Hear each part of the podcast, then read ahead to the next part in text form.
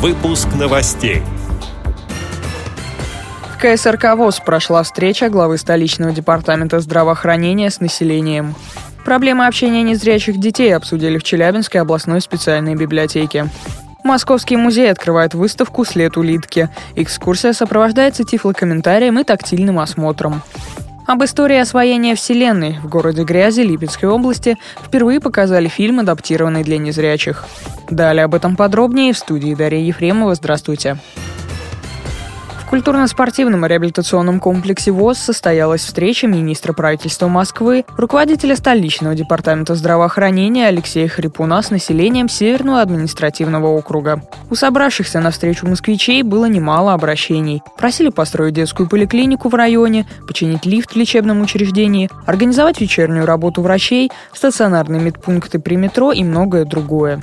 ка эс эр ка ВОС представлял начальник отдела по реабилитационной работе в Москве и Московской области Геннадий Карцев. Его вопрос касался проблемы получения бесплатных лекарств людьми, страдающими сахарным диабетом.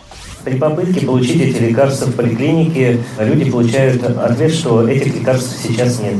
Если через два или через три месяца человек получает лекарства, то он не имеет возможности компенсации за прошлые месяцы. Как эту проблему можно решить? Сахарный диабет – одно из распространенных заболеваний среди незрячих и слабовидящих людей, констатировал министр. Он отметил, что по закону существует ограничение импорта лекарств, но это не отменяет выдачу аналогичных препаратов с российским названием. Алексей Хрипун дал поручение подчиненным разобраться в сложившемся лекарственном дефиците. Завтра бригада медицинской инспекции должна проехать по всем аптечным пунктам Северного округа и проверить наличие лекарственных препаратов и мне завтра доложить. Если вдруг происходят какие-то сбои с лекарственным обеспечением, у нас есть и горячая линия в департаменте, и оперативно-дежурный, и вы можете на портал «Наш город» зайти, оставить сообщение, и можете в электронном виде направить департамент, и на сайте можете оставить какое-то замечание. Вы этим пользуетесь.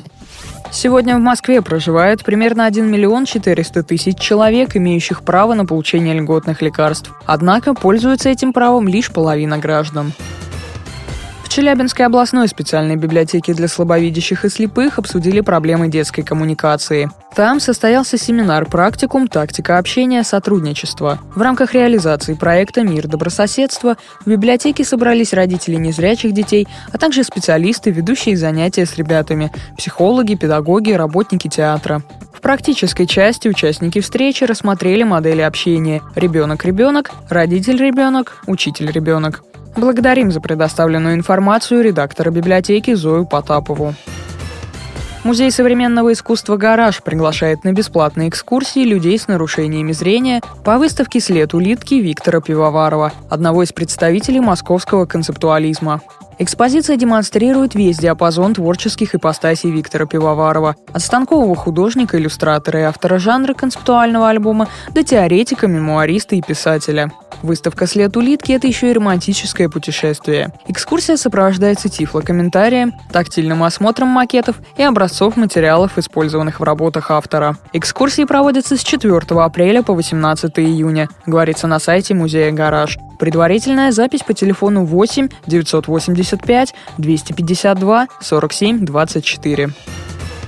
Впервые в городе Грязи Липецкой области в местном доме культуры состоялся показ фильма с тифлокомментарием. Кинофильм «Гагарин. Первый в космосе» собрал вместе людей с проблемами зрения и инвалидов других категорий. Картина рассказывает о судьбе первого космонавта Юрия Гагарина и о первых шагах на пути освоения космоса. Просмотр в масштабах города помогли организовать культурно-спортивный реабилитационный комплекс и Липецкая областная организация ВОС. Предварял показ картины концерт местных артистов, в исполнении которых звучали песни из фильмов разных лет.